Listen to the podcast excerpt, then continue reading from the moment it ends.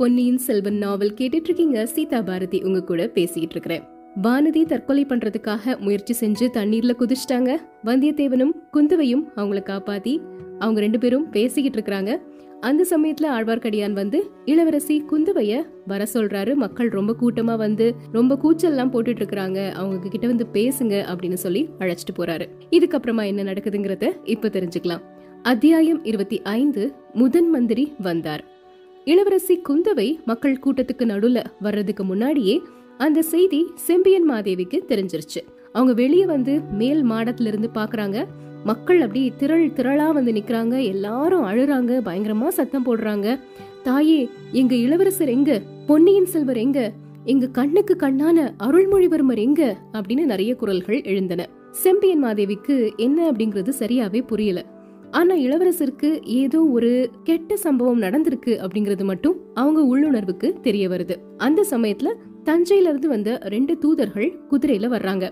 தாயே துயரமான செய்தியை கொண்டு வந்திருக்கிறோம் நாங்க. சக்கரவர்த்தியின் கட்டளையினால இளவரசர் அருள்மொழிவர்மர் இலங்கையிலிருந்து கோடிக்கரைக்கு கப்பல்ல வந்துட்டு இருந்தாரு வர்ற வழியில சுழிக்காற்றுல கப்பல் மாட்டிருச்சு. துணையா வந்த கப்பல் உடைஞ்சு முழுகி போயிருச்சு. அதுல இருந்து அவங்கள காப்பாத்துறதுக்காக இளவரசர் கடல்ல குதிச்சாரு. அப்புறம் அகப்படவே இல்ல. கடல்லையும் கடற்கரையிலையும் இளவரசரை தேடுறதுக்கு ஏற்பாடு செஞ்சிருக்கிறாங்க. சக்கரவர்த்தி உங்களையும் மதுராந்தக தேவரையும் குந்தவை தேவியையும் உடனே புறப்பட்டு தஞ்சைக்கு வர சொல்லி செய்தி அனுப்பியிருக்கிறாரு எங்க மூலமா அப்படின்னு அவங்க சொல்றாங்க. இந்த செய்திய செம்பியன் மாதேவியால தாங்கிக்கவே முடியல. அவங்க கண்கள்ல இருந்து தாரை தாரையா கண்ணீர் வடிய ஆரம்பிச்சிருச்சு. பக்கத்துல இருந்த ஒரு பெண்ணை கூப்பிட்டு உடனடியா இளவரசி குந்தவைய அழைச்சிட்டு வர சொல்லி செய்தி அனுப்புறாங்க. அதை கேட்டுட்டு இருந்த ஆழ்வார்க்கடியான் நான் போய் கூட்டிட்டு வரேம்மா அப்படின்னு சொல்றாரு.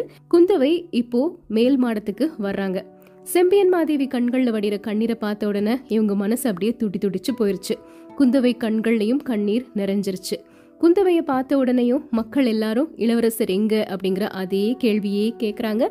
எல்லாரும் அழுறாங்க. பயங்கரமா ஓலக்குரல் எல்லாமே கேக்குது. இந்த சமயத்துல இளவரசர் உயிரோடு தான் இருக்கிறாரு அப்படிங்கிற உண்மைய உடனே சொல்லலாமா வேண்டாமா அப்படின்னு குந்தவை யோசிக்கிறாங்க. ஆனா நிச்சயமா இந்த மக்களை திருப்திப்படுத்தி வீட்டுக்கு அனுப்பணும். அந்த பொறுப்பும் அவங்க கிட்ட இருக்கு அப்படிங்கறதையும் உணர்றாங்க. உடனே மக்களை பார்த்து குந்தவை சொல்றாங்க பொன்னியின் செல்வர் இறந்திருப்பார் அப்படின்னு என்னால நம்ப முடியல. இதுக்கு முன்னாடி காவேரி தாய் இளவரசரை காப்பாத்துனாங்க இல்லையா? அதே மாதிரி சமுத்திரராஜனும் இளவரசரை காப்பாத்தி இருப்பார் அப்படின்னு நான் நம்புறேன். நிமித்தக்காரனும் அதே மாதிரியே சொல்லிட்டு இருக்கிறான். இளவரசரை தேடி கண்டுபிடிக்கிறதுக்கு என்னென்னலாம் செய்யணுமோ எல்லாத்தையுமே நான் செய்யறேன் நீங்க எல்லாரும் நிம்மதியா வீட்டுக்கு போங்க அப்படின்னு சொல்றாங்க. உடனே வந்தியத்தேவனை கூப்பிடுறாங்க. அவரும் நிமித்தக்காரன் மாதிரியே மக்கள் முன்னாடி வந்து நின்னு இளவரசருக்கு பெரிய கண்டம் நேர்ந்தது உண்மைதான். ஆனா அவருடைய உயிருக்கு எந்த அபாயமும் இல்ல. சீக்கிரத்திலே கிடைச்சிருவாரு அப்படின்னு சொல்றாரு. உனக்கு எப்படி தெரியும்? அப்படின்னு ஒரு குரல் கேக்குது. நான் நிமித்தக்காரன். கிரகங்களையும் நட்சத்திரங்களையும் பார்த்து தெரிஞ்சுக்கிட்டேன். நிமித்தங்களை பார்த்தும் தெரிஞ்சுக்கிட்டேன் அப்படின்னு சொல்றாரு. அப்போ அந்த கூட்டத்துல இருந்து பொய் நீ சொல்றது பொய் நீ நிமித்தக்காரன்லாம் கிடையாது நீ ஒற்றன் அப்படின்னு ஒரு குரல் வருது. அது யாரு? அப்படின்னு பார்த்தா அந்த வைத்தியர் மகன். என்ன பார்த்தா ஒற்றன்னு சொல்ற?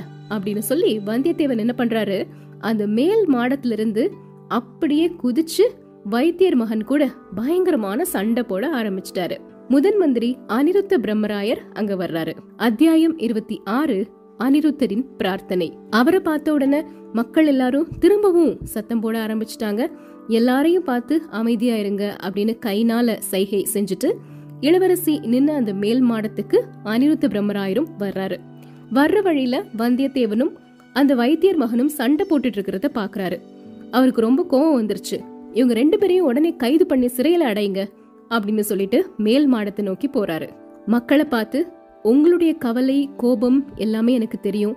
ராணிமார்கள் சக்கரவர்த்தினிகள் சக்கரவர்த்தி எல்லாருமே கவலையில தான் ஆழ்ந்திருக்கிறாங்க. நீங்க இப்படி ஏதாவது காரியம் செஞ்சுட்டு இருந்தீங்கன்னா அது அவங்களோட கவலையை தான் இன்னும் அதிகப்படுத்தும். அதனால அமைதியா வீட்டுக்கு போங்க அப்படின்னு சொல்றாரு. பெரிய மகாராணி செம்பியன் மாதேவிய பார்த்து உங்ககிட்ட நான் முக்கியமான சில விஷயங்களை பேசணும் தேவி. அரண்மனைக்குள்ள போகலாமா? அப்படின்னு கேக்குறாரு. இளவரசி குந்தவைய பார்த்துட்டு அம்மா உங்ககிட்ட அப்புறமா வர்றேன். அப்படின்னு சொல்றாரு. செம்பியன் மாதேவிக்கு என்ன நடந்தது அப்படிங்கறது புரியறதுக்கே ரொம்ப நேரம் ஆச்சு. பொன்னியின் செல்வர் எங்க இருக்கிறாரு என்ன ஆச்சு அப்படிங்கறத பத்தி கவலையோட விசாரிக்கிறாங்க. அதே சமயத்துல தன்னுடைய மகன் மதுராந்தகர் அவருடைய செயல்கள்ல இருக்கக்கூடிய அந்த மாறுதல் பற்றியும் பேசுறாங்க அனிருத்த பிரம்மராயர் கிட்ட. மதுராந்தகன் இப்படி மாறுவான்னு நான் நினைக்கவே இல்ல அப்படிங்கிறாங்க செம்பியன் மாதேவி. அம்மணி மதுராந்தகர் சோழ சிம்மாசனம் அவருக்குரியதுன்னு நினைக்கிறாரு. அது நியாயமான ஆசைதான். அதை தடுக்கிறதுனால நம்ம சோழ சாம்ராஜ்யத்துக்கு எந்த நன்மையும் ஏற்படாது. அதை நிறைவேற்றி வைக்கிறது தான் நல்லது. சக்கரவர்த்தியும் அதையே தான் விரும்புறாரு. சக்கரவர்த்தி வேணா விரும்பலாம். ஆனா என்னால மதுராந்தகனுக்கு அரசு பட்டம் கட்ட முடியாது. என்னுடைய கணவருக்கு நான் செஞ்சு கொடுத்த சத்தியம் எல்லாத்தையும் நீங்க மறந்துட்டீங்களா? அப்படின்னு கேக்குறாங்க. எனக்கு எதுவுமே மறக்கல தாயே. ஆனாலும் இந்த நாட்டுக்கு சோழ சாம்ராஜ்யத்துக்கு பெரிய ஆபத்து வரப்போகுது. அதை தடுத்து நிறுத்தணும்னா மதுராந்தகர் ஆட்சிக்கு வந்தா மட்டும்தான் முடியும் அப்படிங்கிறாரு. அப்படி என்ன ஆபத்து? மதுராந்தகன் ஆட்சிக்கு வர்றதுனால அதை எப்படி தடுக்க முடியும்? அப்படின்னு கேக்குறாங்க செம்பியன் மாதேவி. இங்க இருக்கிற மக்கள் எல்லாரும் கொதிச்சு எழுந்தாங்கல்ல அதை நீங்க பாத்தீங்க இல்லையா? அதே மாதிரி இன்னொரு ரெண்டு மூணு நாளைக்குள்ள காஞ்சியிலிருந்து ராமேஸ்வரம் வரை இருக்கக்கூடிய எல்லா மக்களுமே கொதிச்சு எழுவாங்க. ஏற்கனவே இலங்கையிலிருந்து பூதி விக்ரமகேசரி படை திரட்டிட்டு புறப்பட்டுட்டாரு அப்படின்னு எனக்கு செய்தி வந்துச்சு. ஆதித்த கரிகாலனுக்கு இந்த செய்தி போகும்போது அவரும் அங்கிருந்து கிளம்பி வருவாரு. இங்க பழுவேட்டரையர்களும் மற்ற சிற்றரசர்களும் படை திரட்டிக்கிட்டு இருக்கிறாங்க. இவங்களுக்கும் அவங்களுக்கும் இடையில பயங்கரமான போர் ஏற்படும். அப்படி ஒரு போர் ஏற்பட்டதுன்னா இங்க இருக்கக்கூடிய மக்கள் எல்லாருமே அழிஞ்சு போயிருவாங்க. இந்த நாட்டை முகலாயர்கள்ல இருந்து அரேபியர்கள்ல இருந்து எல்லாருமே வந்து கைப்பற்றுவாங்க. அவங்கெல்லாம் கோவில்களையும் சிற்பங்களையும் வச்சு பாதுகாத்துக்கிட்டு இருப்பாங்கன்னு நினைக்கிறீங்களா? இது எதுவுமே வேண்டாம் அப்படின்னு எல்லாத்தையும் அழிக்க உத்தரவிட்டாலும் ஆச்சரியப்படுறதுக்கு இல்ல இப்படியெல்லாம் விபரீதங்கள் நடக்க போகுதுங்கிறது தெரியும் போது மதுராந்தகர் மாதிரி ஒருத்தர் ஆட்சியில இருக்கிறது தான் நல்லதுன்னு தோணுது அப்படிங்கிறாரு அனிருத்த பிரம்மராயர். ஐயா என்னென்னலாமோ பேசி இந்த பேதை பெண்ணுக்கு விளங்காத விஷயங்களை சொல்லி எனக்கு கலங்க வச்சிட்டீங்க. இந்த புண்ணிய பூமிக்கு ஆபத்து ஏற்பட போகுது அப்படின்னா அதை கடவுள் தான் தடுத்து நிறுத்தணும்.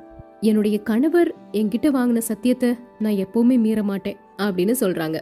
சரி இதுவரைக்கும் உங்களுக்கு தெரியாத ஒரு உண்மையை இப்ப நான் சொல்றேன் அப்படிங்கிறாரு அனிருத்தர். அந்த சமயத்துல அங்க மதுராந்தகன் கட கட கடன்னு வந்து அம்மா என்னாச்சு? நான் கேள்விப்பட்டதுல உண்மையா? அருள்மொழிவர்மனை கடல் கொண்டு போயிருச்சா? அப்படின்னு கேக்குறாரு. அம்மா நீங்க உங்க குமாரருக்கு ஆறுதல் சொல்லுங்க. நான் உங்ககிட்ட இன்னொரு நாள் பேசுறேன் அப்படின்னு சொல்லிட்டு கிளம்புறாரு.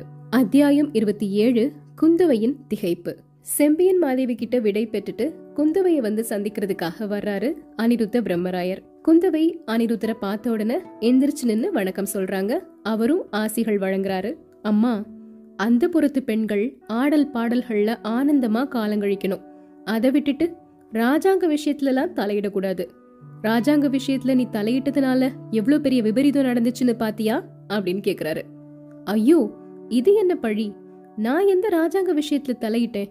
என்னால என்ன விபரீதம் நடந்தது அப்படின்னு கேக்குறாங்க குந்தவை. கொஞ்ச நாளைக்கு பொன்னியின் செல்வன் இலங்கையிலே இருக்கணும் அப்படின்னு நான் சொல்லிட்டு வந்தேன். அதுக்கு விரோதமா நீ உடனே இங்க புறப்பட்டு வரணும் அப்படின்னு உன்னோட தம்பிக்கு ஓலை அனுப்பிவிட்ட. அதனால என்ன விபத்துலாம் நேர்ந்தது அப்படின்னு பாத்தியா? சோழ நாட்டு மக்களின் கண்ணுக்கு கண்ணான இளவரசனை கடல் கொண்டு போயிருச்சு. மக்கள் எவ்வளவு ஆர்ப்பாட்டம் பண்ணாங்க? இதுக்கெல்லாம் காரணம் யாரு? நீதானே? அப்படிங்கிறாரு அனிருத்தர். ஐயா நான் ஓலை அனுப்புனது உங்களுக்கு எப்படி தெரியும்? அப்படின்னு கேக்குறாங்க குந்தவை. நல்ல கேள்வி கேட்ட அம்மா எங்களுக்கு மட்டும் தானா தெரியும்? உலகத்துக்கெல்லாம் தெரியும். நீ ஒரு தூதன் அனுப்புனியே. அவன் இலங்கையில நம் வீரர்களால சிறைப்படுத்தப்பட்டான். அதனால இலங்கையில உள்ளவங்க எல்லாருக்கும் விஷயம் தெரியும். அவனோட கோடிக்கரைக்கு ஒரு வைத்தியர் மகன் போனா இல்லையா? அவன் மூலமா இந்த நாட்டுல உள்ளவங்களுக்கு எல்லாம் தெரியும். நீ அந்தரங்கமா செஞ்ச காரியம் எப்படி அம்பலமாகி இருக்கு பாரு. அதனால தான் பெண்கள் ராஜாங்க காரியங்கள்ல தலையிடக்கூடாதுன்னு நம்ம முன்னோர்கள் சொல்லியிருக்காங்க. அப்படிங்கிறாரு அனிருத்தர். இத கேட்ட உடனே குந்தவைக்கு வந்தியத்தேவன் மேல கோபம் வர ஆரம்பிச்சிருச்சு. அவன் நிறைய வீரம் சாகசம் எல்லாம் செய்யக்கூடியவன் தான். ஆனா காரியத்தை இப்படி எல்லார்கிட்டயும் சொல்லி கெடுத்துட்டானே. அவனை பார்த்தா நல்ல திட்டணும் நல்ல கண்டிக்கணும் அப்படின்னு நினைக்கிறாங்க. அப்போதான் உங்களுக்கு ஞாபகம் வருது வந்தியத்தேவனும் வைத்தியர் மகனும் சண்டை போட்டுட்டு இருந்தாங்க. அதை அனிருத்தர் வரும்போது பார்த்தாரு. அவங்க ரெண்டு பேரையும் சிறைப்படுத்த சொன்னாரு அப்படிங்கிறது. உடனே அனிருத்தரை பார்த்து ஐயா உங்களுக்கு ஒரே ஒரு கோரிக்கை பெரிய மனசு செஞ்சு நிறைவேற்றணும் அரண்மனை வாசலுக்கு நீங்க வரக்கூடிய சமயத்துல ரெண்டு பேரும் சண்டை போட்டுட்டு இருந்தாங்க. அவங்கள சிறைப்படுத்த சொல்லி கட்டளையிட்டீங்க. ஆமா அவங்க செஞ்சது பெரிய குத்தம். அரண்மனையில மகாராணியின் கண் முன்னாடி சண்டை போட்டுட்டு இருக்கிறாங்க அப்படின்னு கோவத்தோட சொல்றாரு. ஆமா ஐயா அவங்க செஞ்சது பெரிய தப்பு தான் ஆனாலும் அதுல ஒருத்தரை மட்டும் மன்னிச்சு விடுதலை செஞ்சிடணும்னு உங்ககிட்ட மன்றாடி கேட்டுக்கிறேன். உங்க அருளுக்கு பாத்திரமான அந்த பாக்கியசாலி யாருமா? நான் இலங்கை தீவுக்கு ஒரு தூதன் அனுப்புனேன் இல்லையா? அவன்தான் அந்த சண்டை போட்டுட்டு இருந்தவன். பழம் நழுவி பால்ல விழுந்தது மாதிரி ஆகிருச்சு. அவனை கண்டுபிடிச்சு நானே சிறையில் அடைக்கணும்னு நினைச்சிட்டு இருந்தேன். அவனாவே வந்து அகப்பட்டுக்கிட்டானா? நல்லதா போச்சு அப்படிங்கிறாரு முதன் மந்திரி. ஏன்? என்ன குற்றத்துக்காக அவனை சிறையில் அடைக்கணும்னு நினைச்சீங்க? அவன்தான் பொன்னியின் செல்வரை தண்ணில தள்ளி கொல்ல பார்த்தான் அப்படிங்கிற ஒரு செய்தி நாடு நகரம் முழுக்க பரவி இருக்குது. அவன் ஒருவேளை ஒற்றனா இருக்கலாம் இல்லையா? இருக்கவே முடியாது. ஆதித்த கரிகாலன் அவனை என்னுடைய உதவிக்காக அனுப்புனான். அவனை பூரணமா நம்பலாம் அப்படின்னு எழுதி அனுப்புனான். ஆதித்த கரிகாலனும் ஏமாந்திருக்கலாம் இல்லையா இளவரசி? பழுவேட்டரையர்கள் கிட்ட இருந்து அவன் தப்பிச்சு வந்தான். அவன் பழுவேட்டரையர்களோட ஒற்றரா இருக்கிறதுக்கு வாய்ப்பே கிடையாது அப்படிங்கிறாங்க குந்தவை. பழுவேட்டரையர்களுடைய ஒற்றனா இருக்க முடியாது. சரி பழுவூர் இளையராணியினுடைய ஒற்றனா இருக்கலாம் இல்லையா? நீ இலங்கைக்கு அனுப்புன அந்தரங்க தூதன் தஞ்சை கோட்டைக்கு வெளியில பழுவூர் ராணிய பல்லக்குல பாத்திருக்கிறான் அப்போ முத்துரை மோதிரத்தை வாங்கிக்கிட்டான். கோட்டைக்குள்ள பழுவூர் அரண்மனையின் அந்த புறத்துல அவளை சந்திச்சிருக்கிறான். அவனை பழுவூர் இளையராணி தான் பொக்கிஷ நிலவரையில ஒளிச்சு வச்சிருந்து வெளியே அனுப்பியிருக்கிறா. உன்கிட்ட ஓலை கொண்டு வர போறான் அப்படிங்கிறது அவளுக்கு நல்லாவே தெரியும். இலங்கையில இருந்து திரும்பி வரும்போது அரிச்சந்திர நதிக்கரையில பாழடைஞ்ச பாண்டியன் அரண்மனையில நடுராத்திரி அவங்க ரெண்டு பேரும் சந்திச்சு பேசியிருக்கிறாங்க. அதுக்கப்புறமும் பழுவூர் முத்திரை மோதிரம் வந்தியத்தேவன் கிட்டயே இருக்குது. இதெல்லாம் பத்தி நீ என்ன நினைக்கிற? உன்னுடைய தூதன் கிட்ட இன்னும் நீ நம்பிக்கை வச்சிருக்கிறியா? அப்படின்னு கேக்குறாரு முதன் மந்திரி. குந்தவையின் உள்ளம் இப்ப உண்மையிலே குழப்பத்துல ஆழ்ந்து போயிருச்சு. அத்தியாயம் இருபத்தி எட்டு ஒற்றனுக்கு ஒற்றன். ஐயா அமைச்சர் திலகமே நான் என்ன சொல்றது? இன்னும் கொஞ்ச நேரம் நீங்க பேசிக்கிட்டு இருந்தா என்ன நானே சந்தேகிக்கிற மாதிரி செஞ்சாலும் செஞ்சிருவீங்க. நீங்க சொல்றதெல்லாம் உண்மையாவே இருக்கலாம். ஆனா அந்த வானர்குல வீரன் பழுவூர் ராணியின் ஒற்றன் அப்படிங்கறத என்னால முழுசா நம்ப முடியல. அவனை தயவு செஞ்சு விடுதலை செஞ்சு விட்டுருங்க அப்படிங்கிறாங்க. நல்லா யோசிச்சு பாருமா. அந்த பெண் நந்தினி கிட்ட ஏதோ ஒரு மாய மந்திர சக்தி இருக்குது. சிவபக்தன் மதுராந்தகன் அவளுடைய வலையில விழுந்து ராஜ்யத்தின் மீது ஆசை கொண்டுட்டான். சம்புவரையர் மகன் கந்தன்மாறன் அவளுடைய ஓலையை எடுத்துட்டு ஆதித்த கரிகாலன் கிட்ட போயிருக்கிறான். பழுவேட்டரையர்களின் பரம விரோதியா இருந்த பார்த்திபேந்திரன் இன்னைக்கு பழுவூர் ராணியின் அடிமையா போயிட்டான். சோழ ராஜ்யத்தை ரெண்டா பிரிச்சு மதுராந்தகனுக்கு ஒரு பகுதியும் ஆதித்த கரிகாலனுக்கு ஒரு பகுதியும் கொடுத்து ராஜ்யம் செய்ய வைக்கிறதுக்கும் அவன் முன் வந்திருக்கிறான். இது என்ன அக்கிரமம்? ராஜ்யத்தை எப்படி ரெண்டா பிரிக்க முடியும்? அப்படிங்கிறாங்க குந்தவை. ராஜ்யத்தை பிரிக்கிறத நீயும் விரும்ப மாட்ட நானும் விரும்புறதில்லை. தாயே பத்து நாளைக்கு முன்னாடி இந்த யோசனைய சொல்லியிருந்தா பார்த்திபேந்திரனும் பொங்கி எழுந்திருப்பான். ஆனா இப்போ அவனே அதை செய்யறதுக்கு தயாரா இருக்கிறான். நீங்க சொல்றதெல்லாம் சரிதான். ஆனா வானர்குல வீரன் எனக்கு துரோகம் செய்ய மாட்டான் அப்படின்னு என் மனசுக்குள்ள தோணுது அப்படின்னு ரொம்ப தெளிவா சொல்றாங்க குந்தவை. சரி அப்படின்னா அதை பறிச்சுட்டு பாத்திரலாம். காஞ்சிக்கு ஒரு தூதனை இப்ப நம்ம உடனே அனுப்பணும். ஆதித்த கரிகாலனுக்கு ரொம்ப நம்பிக்கையான ஆள்கிட்ட அவசரமா ஒரு ஓலை கொடுத்து அனுப்பணும். உன்னுடைய அண்ணன் ஆதித்த கரிகாலன் கடம்பூர் அரண்மனைக்கு வரணும் அப்படின்னு நந்தினி செய்தி சொல்லி அனுப்பியிருக்கிறா. அவ இங்க வரவே கூடாது அப்படின்னு இன்னொரு ஓலைய வந்தியத்தேவன் மூலமா கொடுத்து விடணும். ஒருவேளை ஆதித்த கரிகாலன் கடம்பூர் அரண்மனைக்கு போகணும் அப்படின்னு முடிவு செஞ்சான்னா வந்தியத்தேவனையும் கூடவே அனுப்பி வைக்கணும். கரிகாலனும் நந்தினியும் சந்திக்கிறதுக்கு வாய்ப்பு நாம ஏற்படுத்தி கொடுத்துடவே கூடாது அப்படின்னு சொல்றாரு முதன் மந்திரி. குந்தவை பெருமூச்சு விடுறாங்க. முதன் மந்திரி சொல்றது எவ்வளவு முக்கியமான காரியம் அப்படிங்கறத உணர்றாங்க. ஐயா கரிகாலனும் நந்தினியும் சந்திக்க கூடாது அப்படின்னு ஏன் சொல்றீங்க? அப்படின்னு கேக்குறாங்க. அம்மணி நல்லா கவனிச்சுக்கோங்க. வீரபாண்டியனுடைய ஆபத்துதவிகள் சோழர் குலத்தை பூண்டோடு அழிக்கணும் அப்படின்னு சபதம் செஞ்சிருக்கிறாங்க. அவங்களுக்கு பெரிய பழுவேட்டரையருடைய பொக்கிஷத்துல இருந்து புதிய தங்க காசுகள் தினசரி போயிட்டே இருக்குது. இதை விட ஏதாவது ஒண்ணு இத பத்தி நான் சொல்லணுமா? அப்படின்னு கேக்குறாரு முதன் மந்திரி. வேண்டவே வேண்டாம் அப்படின்னு மனசுக்குள்ள முணுமுணுக்கிறாங்க.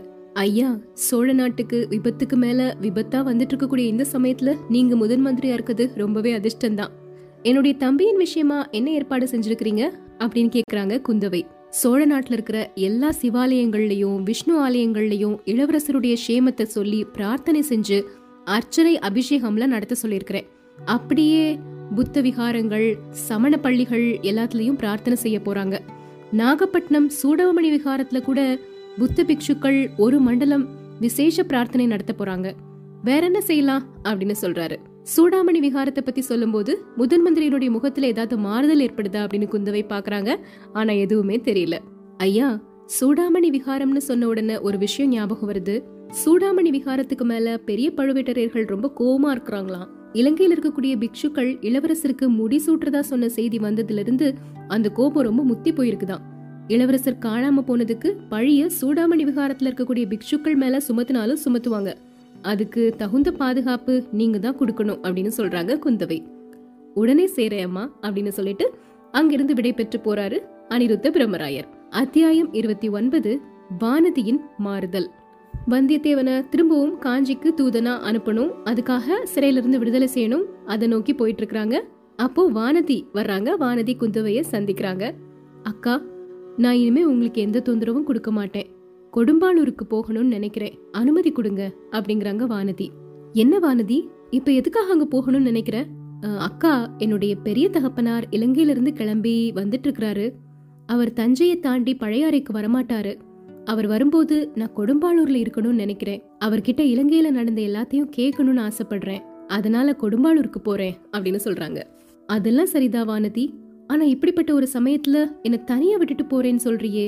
அக்கா நானா உங்களை தனியா விட்டுட்டு போறேன்? என்ன மாதிரி உங்களுக்கு எத்தனையோ தோழிகள் துணையா இருக்கிறாங்களே அப்படின்னு சொல்றாங்க. என்ன வானதி நீ கூட இப்படி பேச ஆரம்பிச்சிட்டியா? என் தம்பிய பற்றிய செய்தி கேள்விப்பட்டதுல இருந்து உன்னுடைய மனசு மாறி புத்தி பேதலிச்ச மாதிரி தோணுது. அந்த செய்தியை பற்றி நீ ரொம்பலாம் கவலைப்பட வேண்டாம். அருள்மொழிவர்மனுக்கு அபாயம் எதுவும் வந்திருக்கும் அப்படின்னு எனக்கு தோணல. எந்த ஆதாரத்தை வச்சு இவ்ளோ உறுதியா தைரியம் சொல்றீங்க அக்கா? என் மனசுக்குள்ள ஏதோ ஒன்னு சொல்லுது. என்னுடைய அருமை தம்பிக்கு ஏதாவது நடந்திருந்துச்சுன்னா அது என்னுடைய உள் மனசுக்கு கண்டிப்பா தெரிஞ்சிருக்கும். சரி அக்கா எப்படியோ நான் இப்ப கொடும்பாளூர் போறேன். எனக்கு விடை கொடுங்க அப்படிங்கிறாங்க வானதி. என்ன அவசரம் வானதி? கட்டாயம் நீ ஊருக்கு போகணும்னாலும் கொஞ்ச நாள் கழிச்சு போக கூடாதா இப்ப நாடே ஒரே குழப்பமா இருக்குது. உன்னை பாதுகாப்போட நான் அனுப்பி வைக்கணுமே. கொடும்பாளூர் வானதிய இந்த நாட்டுல யாரும் எதுவும் செய்ய மாட்டாங்க. அதுவும் உங்களுடைய அன்புக்கு உகந்த தோழினா அப்படிங்கிறது எல்லாருக்குமே தெரியும். குந்தவைக்கு ரொம்ப ஆச்சரியமா போயிருச்சு. ஒரே நாள்ல ஒரே ஜாம நேரத்துல இந்த பெண் இவ்வளவு தைரியசாலியா பிடிவாதக்காரியா எப்படி மாறிட்டா அப்படின்னு யோசிக்கிறாங்க. சரி வானதி உன்னுடைய விருப்பம் மாதிரி நீ செய். அதுக்குள்ள சிறையில இருக்கக்கூடிய அந்த வானர் குலத்து வீரனை நான் விடுதலை செஞ்சுட்டு வரேன் அப்படின்னு சொல்லிட்டு போறாங்க.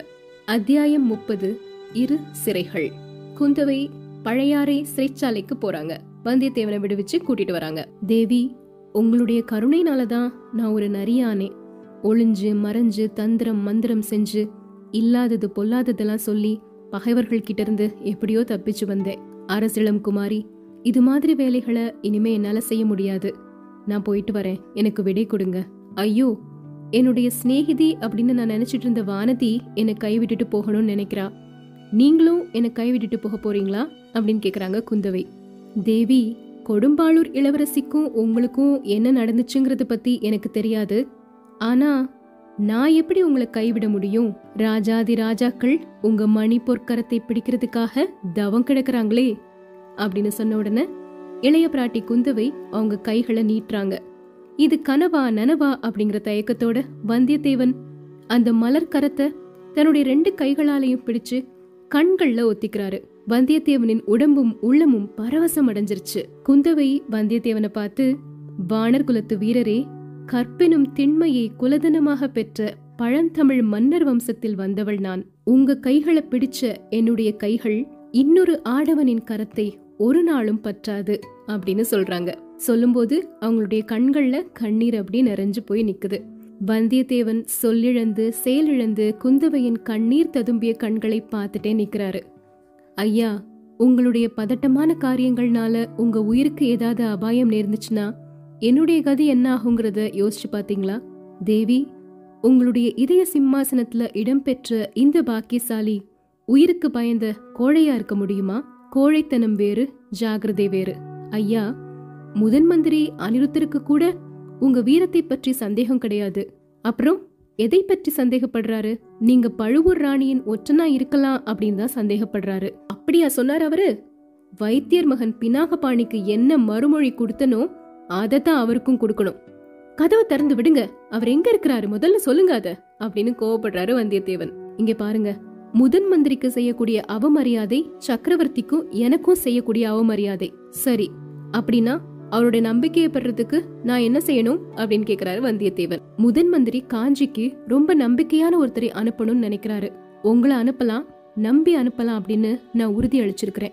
தேவி காஞ்சிக்கு மட்டும் என்ன அனுப்பாதீங்க. என்னுடைய மனசுக்குள்ள ஏதோ ஒரு குரல் காஞ்சிக்கு மட்டும் போகாதுன்னு சொல்லிக்கிட்டே இருக்குது. அங்க என்னுடைய எஜமானர் இருக்கிறாரு. அவர் கேட்டா நான் எல்லா விவரங்களையும் சொல்லிடணும் பழுவேட்டரையர்களும் மற்ற சிற்றரசர்களும் செய்யக்கூடிய சதியை பற்றி தெரிஞ்சதுன்னா உடனே அவர் கோவப்படுவாரு. சக்கரவர்த்திய சிறை வைக்கிற மாதிரி வச்சிருக்கிறாங்கன்னு தெரிஞ்சா உடனே படை எடுத்துட்டு கிளம்பிடுவாரு பொன்னியின் செல்வரை பற்றிய செய்தி ஒருவேளை அவருக்கு தெரிஞ்சிருந்ததுன்னா இதுக்குள்ள ஒருவேளை புறப்பட்டிருந்தாலும் புறப்பட்டிருக்கலாம். அதுக்காகத்தான் உங்களை அனுப்பணும்னு நினைக்கிறேன். அவர் காஞ்சியை விட்டு புறப்படவே கூடாது. அவரை எப்படியாவது தடுத்து நிறுத்தணும். நான் காஞ்சியை போய் சேர்றதுக்குள்ள அவர் புறப்பட்டிருந்தா வழியில அவர் எங்க இருக்கிறாருங்கிறத கண்டுபிடிச்சு அவர் கூட சேர்ந்துக்கோங்க. எல்லாத்தையும் விட முக்கியமா அவருக்கு நீங்க செய்ய வேண்டிய காரியம் ஒன்னு இருக்கு. ஆதித்த கரிகாலனை கடம்பூருக்கு வர சொல்லி செய்தி அனுப்பியிருக்கிறாங்க. என்னுடைய அண்ணன் ஆதித்த கரிகாலனும் பழுவூர் இளையராணியும் சந்திச்சா என்ன நடக்குமோன்னு நினைக்கும் போதே என்னுடைய மனசெல்லாம் கலங்குது. அவங்க ரெண்டு பேரும் சேர்ந்து சந்திக்க முடியாதபடி நீங்க தான் தடை செய்யணும். தேவி அவர் செய்யணும்னு நினைச்சிட்டாருன்னா அதை யார் தடுக்க முடியும்? ஐயா என்னுடைய அண்ணனை காப்பாற்றும் இரும்பு கவசம் மாதிரி நீங்க இருக்கணும். அவசியமானா நந்தினி யார் அப்படிங்கறத என்னுடைய அண்ணன் கிட்ட சொல்லிடணும். எப்படி செய்வீங்கன்னு எனக்கு தெரியாது. அவங்கள எப்படியாவது சந்திக்க முடியாதபடி செஞ்சா ரொம்ப நல்லா இருக்கும். அப்படின்னு சொல்றாங்க குந்தவை. இதுக்கப்புறமா என்ன நடக்குதுங்கிறத நாளைக்கு தெரிஞ்சுக்கலாம்.